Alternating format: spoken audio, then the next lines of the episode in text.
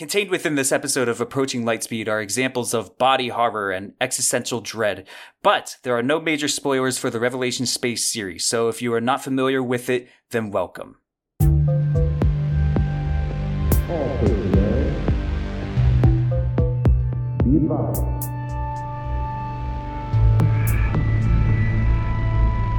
We are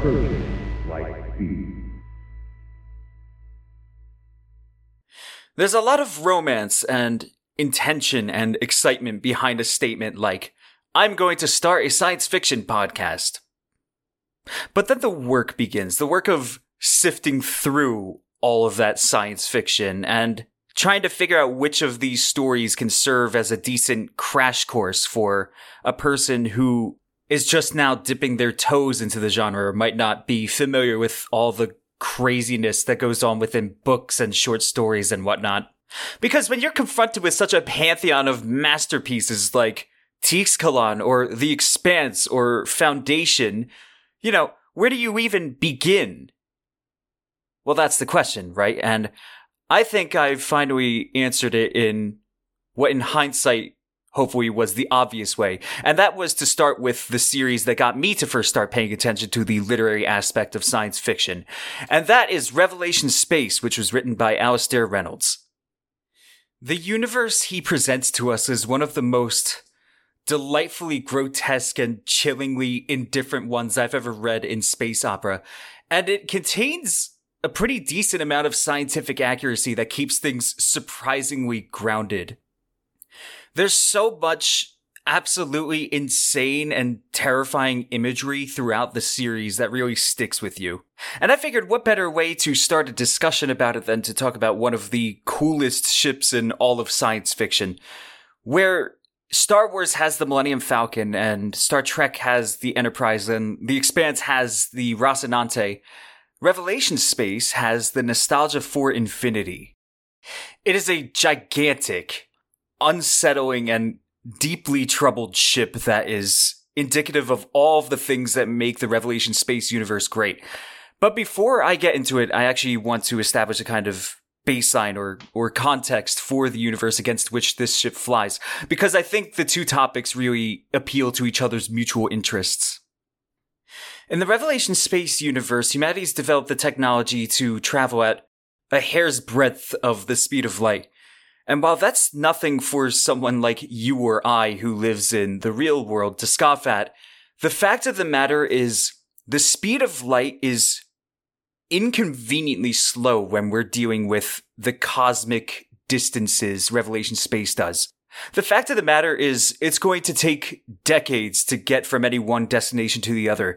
And news propagates at such a slow rate that it's years, decades, even a century out of date by the time it gets from one end of civilization to the other.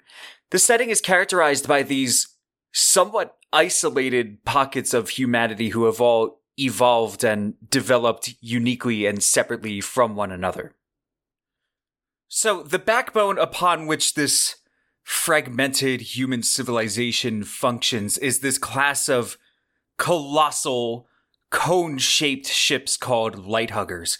They're essentially these humongous, they're, they're basically cities that are masquerading as ships. I think you'll find early on from even the earliest pages of Revelation Space that the pervading philosophy of this series, aside from nihilism is cool, is go big or go home. Everything in this series is titanic, and the light huggers are no exception. Each of these ships can reach up to four kilometers in length, and part of the reason for that size is because the resources that go into interstellar travel are extremely demanding. We're not going to be seeing any kind of, you know, 10 to 20 crew, small to mid sized ships making the journey from, say, the Sol system to Delta Pavonis, because it wouldn't really be feasible to miniaturize that kind of technology. Any place where people are going are not receiving a trickle of immigrants and visitors. They're experiencing waves of tens of thousands, perhaps even hundreds of thousands of people landing on these planets and arriving in these systems. Because transporting things and people in bulk and trust me, bulk is a pretty big understatement here, is the most efficient way of doing things in a universe where light speed, or I guess slightly slower than light speed, technology is kind of hard to come by.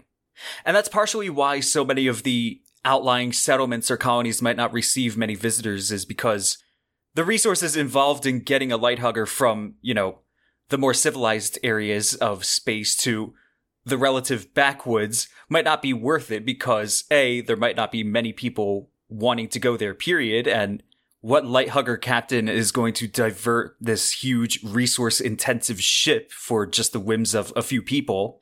And B, the colony in question might not have enough things to trade to really justify the journey.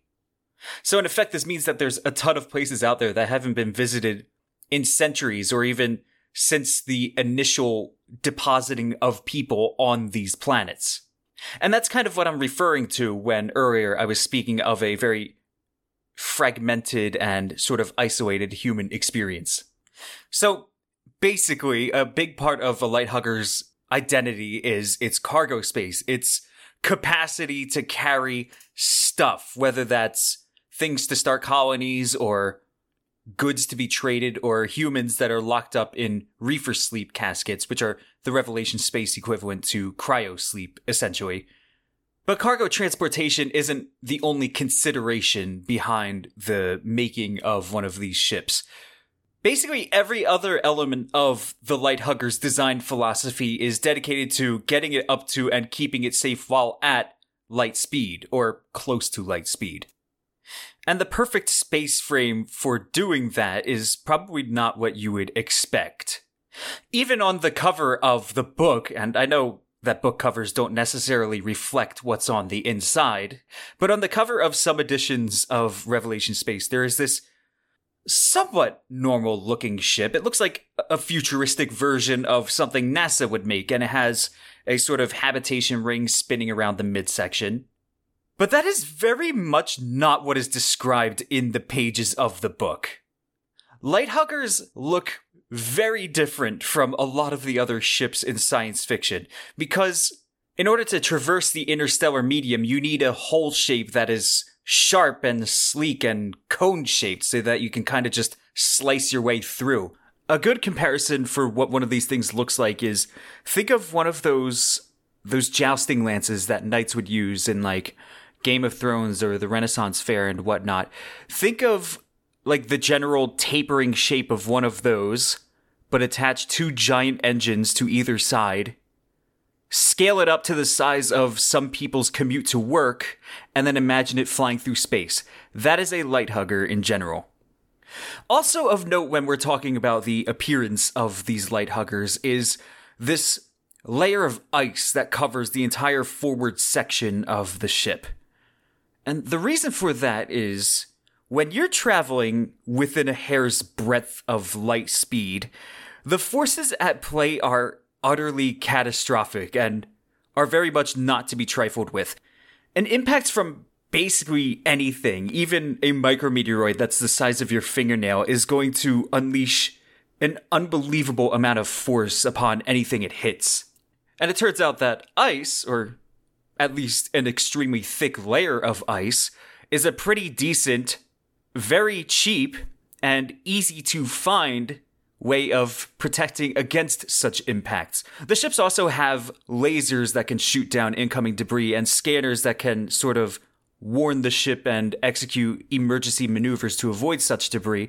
But when those measures fail, the ice shield is usually sufficient to just tank those hits. By the way, there's a great short story involving a chase scene between solar systems in which a pirate converted lighthugger has its ice shield whittled down by laser fire from its would be prey. Once it does inevitably get hit by a micrometeoroid, the ship is just blown in half because its armor was compromised. And of course, all of this unfolds in like the blink of an eye, and the protagonists end up having to look through camera footage to figure out what in the world actually happened. So yeah, it's all a very unconventional science fiction ship design. But don't you worry, it only gets weirder from here.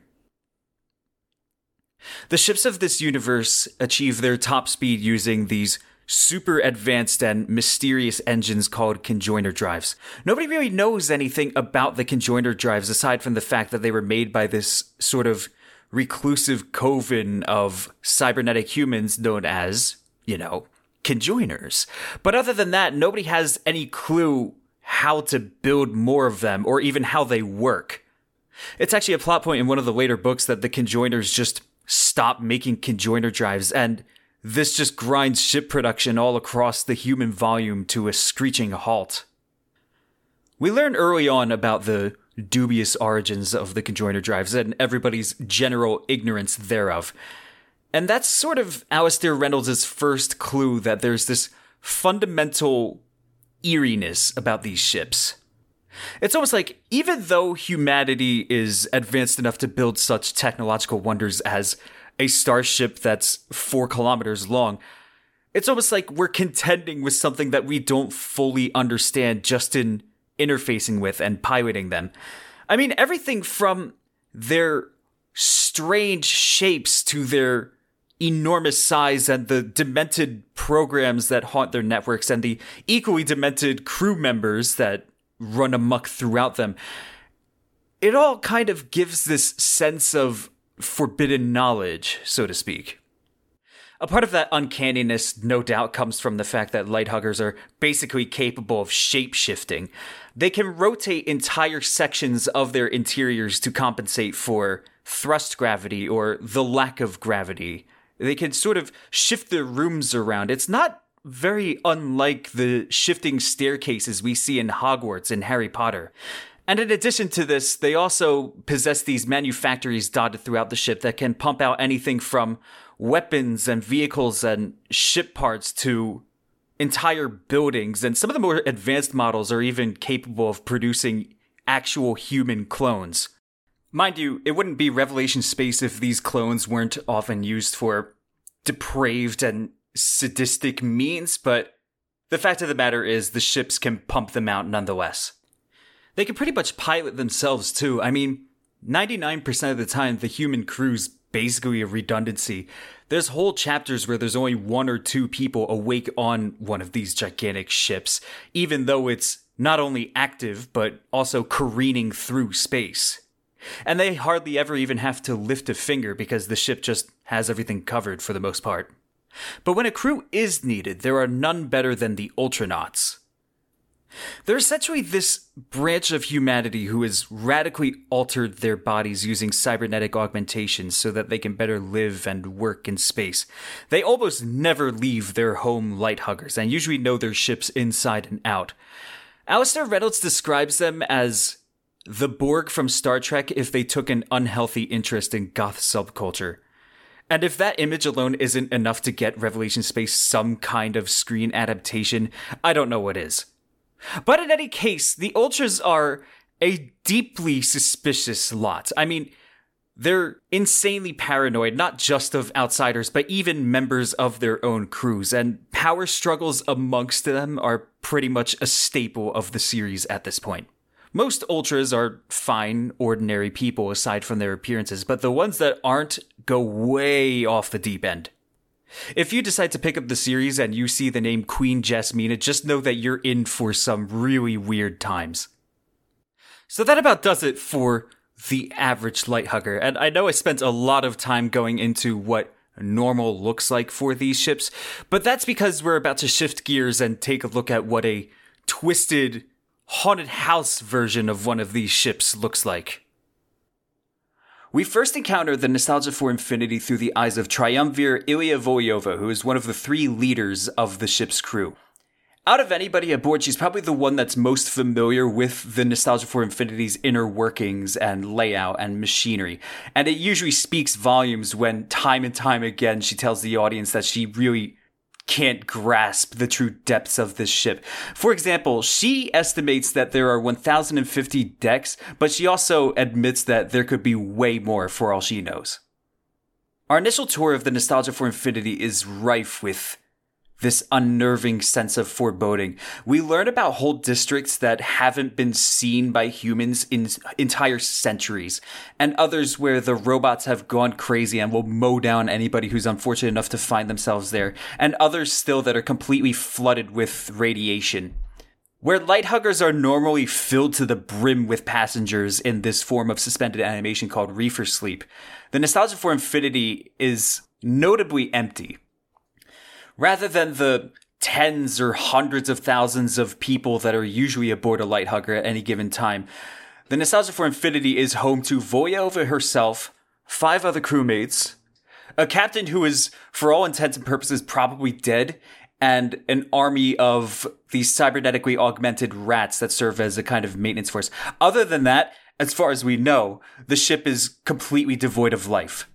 Honestly, it's almost like the nostalgia for infinity is an eldritch horror in and of itself because it seems like every other character that boards it goes insane or is insane to start with. In fact, in these first scenes that we have with Volyova, we find out that there was this crewman that she was onboarding up until now who inexplicably lost his mind and is currently at large throughout the ship with presumably violent intent. The only reason this isn't treated as anything other than a distant worry is because of just how vast the interior of the ship is, as well as the fact that he doesn't have control over its systems the way that Volyova does. But I think my point stands as far as the unnerving effect on the psyche this ship has goes. But killer robots and roving madmen are just a rounding error compared to the absolute destructive potential that is lurking within the deepest catacombs of the ship. Because contained within the Nostalgia for Infinity's cargo holds are technological terrors that would put even the Death Star to shame, and there are 40 of them. These are the aptly named Hell class cache weapons. Each of these things are a completely unique weapon system, and their individual capabilities vary wildly from one to the next. Volyova spends a fair amount of her time trying to figure out what in the world these things even do, but it's more than apparent that even the weakest ones are fully capable of obliterating a planet. And it's speculated that the stronger ones are even capable of damaging suns.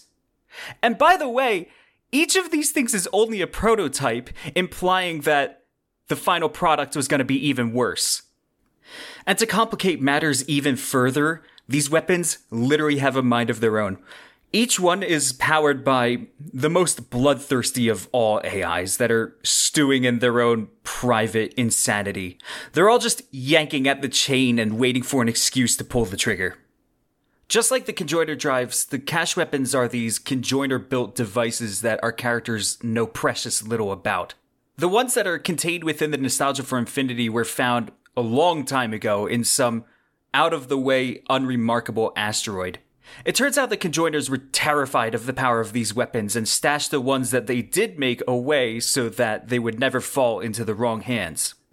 I mean, it's not like they were wrong to do so. If anything, they didn't go far enough because, lo and behold, the current possessor of these weapons is a person a little less worthy than most.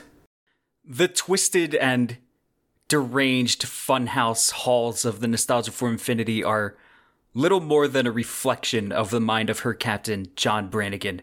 And I mean that a little more literally than you might think. As you're probably gathering is a theme for this series at this point. The origins and past of John Brannigan are almost a total mystery. We have little more than rumor and conjecture to paint a picture of what this man is all about. Some say he's one of the most heavily augmented ultras in existence to the point where he can even breathe in vacuum. And we have reason to believe he's committed a number of atrocities over the course of his very long life. And speaking of long life, he's of an age that's considered to be miraculous even by the crazy standards set by this series, in which people regularly live to be like three or four hundred years old. It's estimated that John Brannigan, at the beginning of the first book, is anywhere from six to seven hundred years old. The implants and augmentations that give him these abilities and have allowed him to live for so long sound all well and good, but man, did they come back to bite him when the melting plague emerged. The outbreak of the melting plague is considered to be one of the major calamities in the history of Revelation Space. It's an event that ended this 400 year long golden age called the Belle Epoque, basically overnight. Millions of people have died as a result, and society has almost collapsed in certain places because of it. So, what is the melting plague? Well, the melting plague is this disease of, you guessed it, unknown origin that targets nanotech. An important thing to realize about Revelation Space is that most of the advanced technology, including a lot of the processes that go on within light huggers, are completely dependent upon nanotech. And this also includes stuff like buildings or the implants found within human bodies. That means if you or I caught the melting plague, you know, unless you're hiding some super advanced nanotechnological augmentations I don't know about, we would be fine, but the same can't really be said for most of the inhabitants of the Revelation space universe who do possess such implants, which means that the plague has a crazy rate of transmission. When the plague does come into contact with nanotech, it sparks this uncontrollable spasm of multiplication. It's turned entire cities into these gothic hellscapes in which the nanotech in the buildings have twisted their architectures into something that look more like trees than anything humans would make. And as you might imagine, the effects of the plague on the human body are just horrific.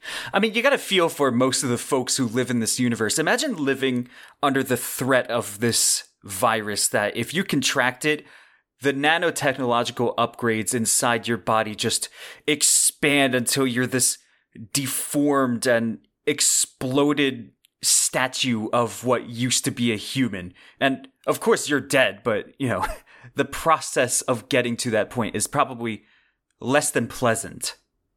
It's not uncommon to see human corpses embedded and assimilated into their infected surroundings like these awful, macabre sculptures. And that's the fate that awaits John Brannigan. And the only reason it hasn't come to pass yet is because his crew acted quickly and locked him up in a reefer sleep casket. To keep the plague from consuming both the captain and the ship, they keep his body temperature just above absolute zero, but it's made abundantly clear throughout the book that this is only ever going to be a temporary solution. When we see him through Volyova's eyes, he's little more than this disgusting gray blob that's just kind of been splattered across one of the bulkheads. He's there's very little in him that's recognizable as a human anymore. And his only contact with the outside world are these primitive brain scanning devices that let his will be known to the very few who will still listen. Aside from those super infrequent interactions with other people, I can only imagine what's going on in his tormented and probably very bored mind. His affliction with the melting plague is the catalyst that gets this whole Revelation space situation rolling. And his crew's seemingly desperate need to find a cure for that disease, as impossible, as insane a goal as that may be, is a central element to the first Revelation space book.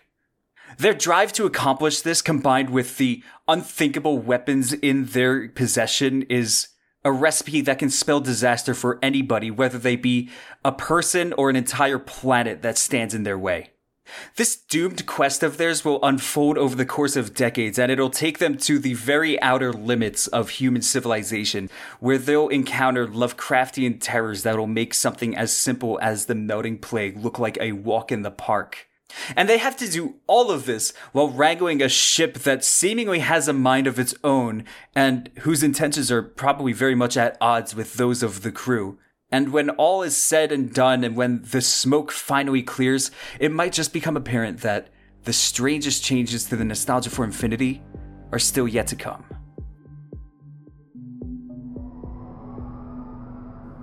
Thank you so much for tuning into this episode of Approaching Lightspeed. I really appreciate it. The production of this podcast thus far has been such a challenge for me in the way that learning any new skill is, but it's also been so rewarding, and I'm extremely excited for whatever comes next. It's always such a pleasure talking about Revelation Space, and I have so many fond memories of annihilating my sleep schedule during college because I'd be up until the wee hours of the morning just plowing through hundreds of pages of the first book. I definitely want to revisit this universe sometime in the future. I really want to touch upon the different human factions that populate it, as well as the super unique aliens that Alastair Reynolds has created. I mean, they're deserving of an episode in and of themselves. If you noticed any inconsistencies with the audio quality in certain parts of this episode, that's because I recorded bits of it before I purchased certain equipment, and I hope that won't be an issue in future episodes. Speaking of which, next episode comes out in two weeks, and it'll focus on a topic that you're probably a little more familiar with, but you're gonna have to tune in to find out what it is. As always, the beautiful artwork and the music that bookends each podcast episode was made by Alex Shamas, who you can follow on social medias via the name Shamanist. But that's gonna do it for me, so I hope you have a lovely rest of the day, and please stay safe, and farewell. Until next time.